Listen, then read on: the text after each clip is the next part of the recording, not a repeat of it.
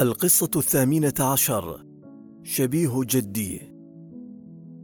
شعرت بيد تهز كتفي بلطف وأنا أغط في النوم. لم أجهد نفسي في معرفة من أيقظني وظننت في بادئ الأمر أن هذا يحدث لي في عالم الأحلام. محمد محمد استيقظ هذا أنا مكتوم. رجع إلى الوراء لأنه يعلم أن رد فعل الأول سيكون النهوض من الفراش بسرعة استعدادا للقتال. ارتسمت على محياه ابتسامة خفيفة وهو يقول: مهلا يا محمد، مهلا، أنا مكتوم.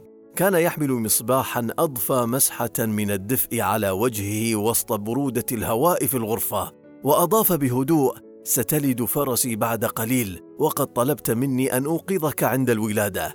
علت وجهي ابتسامة كبيرة، وتوجهت فورا لغسل وجهي بالماء، ثم تبعت خطواته المتسارعة إلى الاسطبلات. كانت عيناه واسعتين وحنونتين تشبهان عيني أمي وخداه ممتلئتين ووجهه تزينه شامتان واحدة على خده الأيسر والثانية كبيرة على ذقنه.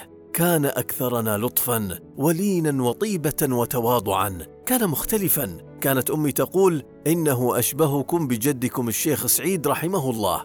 كان مكتوم من أكثر الناس حبا للخيل. وكان إحساسه باقتراب موعد الولادة لا يخيب ابدا لذلك طلبت منه أن يوقظني عند ولادة فرسه. نظرت إليه وكأنه مثلي الأعلى وبطلي وقبل أن أفتح باب الإسطبل بلهفة كانت يده تمسك بكتفي من الخلف محاولة كبح جماحي وهو يقول لي محذرا بهدوء يا محمد لا تزعجها.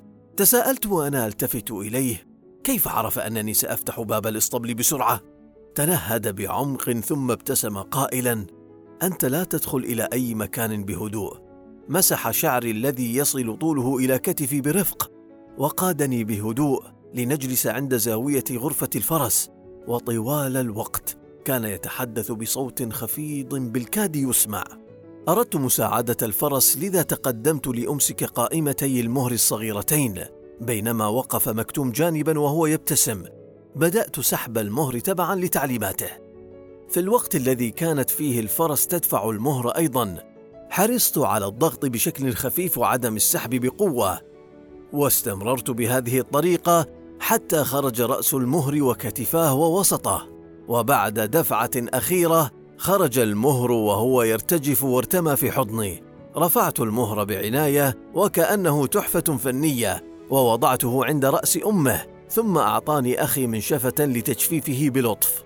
غمرتني الفرحة لأنني شاهدت بأم عيني هذه المعجزة ومشاعر الامتنان لاخي الذي أيقظني لأكون جزءا من هذه التجربة.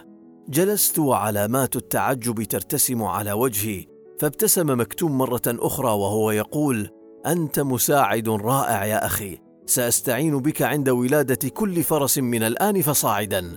فرحت بما قاله. وجلسنا فجرا لنراقب الفرس وهي تلعق وليدها وتمددت بكل فخر على صدر أخي مكتوم سعيدا بانطباعه عن ادائي كان أخي قد عاد خلال إجازة الربيع من أحد معاهد اللغات في كامبريدج حيث بدأ تعليمه الرسمي فيه عام 1960 أخبرني أنه في بداية دراسته كان يفضل أن يلتزم الهدوء وينتظر حتى يطلب الآخرون صداقته. فقد كان مكتوم هادئا ومحافظا ويتحلى بالأخلاق العالية وعزة النفس.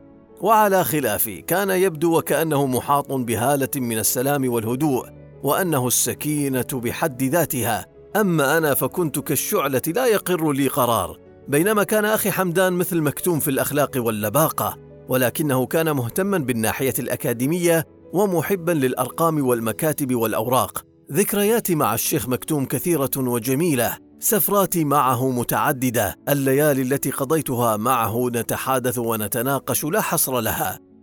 كان للشيخ مكتوم حكمة وروية وسعة بال وطيبة نفس. رآها فيه الشيخ راشد فكلفه بإلقاء الخطاب الرئيسي في حفل تنصيب الشيخ راشد حاكما لدبي حينها عرف الناس أن مكتوم أصبح وليا للعهد فارتضوه وأحبوه وأحبوا عشرته ولينه وقربه من الناس. لعب الشيخ مكتوم دورا رئيسيا في قيام اتحاد دولة الإمارات وساهمت حنكته وحكمته في حل الكثير من الإشكالات العالقة أمام قيام الاتحاد الذي تولى رئاسة أول مجلس للوزراء فيه.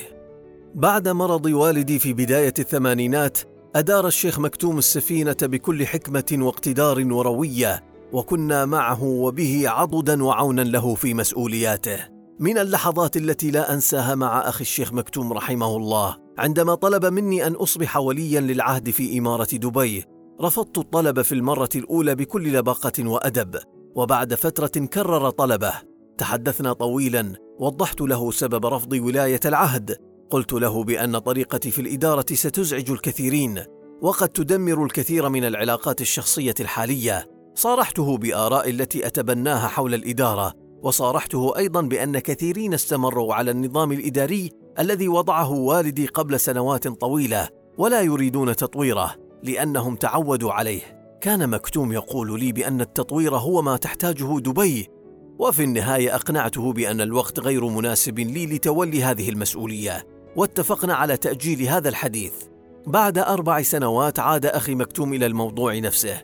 لم أنس ذلك اليوم ابدا. طلب مني أن أكون وليا للعهد. ظلت عيناه تنظران إلى قسمات وجهي بكل عمق كأنه يقول لي بأن الوقت قد حان وكأنه يقول لي لا تخيب ظني فيك هذه المرة. أجبته بالموافقة. ترقرقت عيناه بالدموع وعانقني بكل قوة.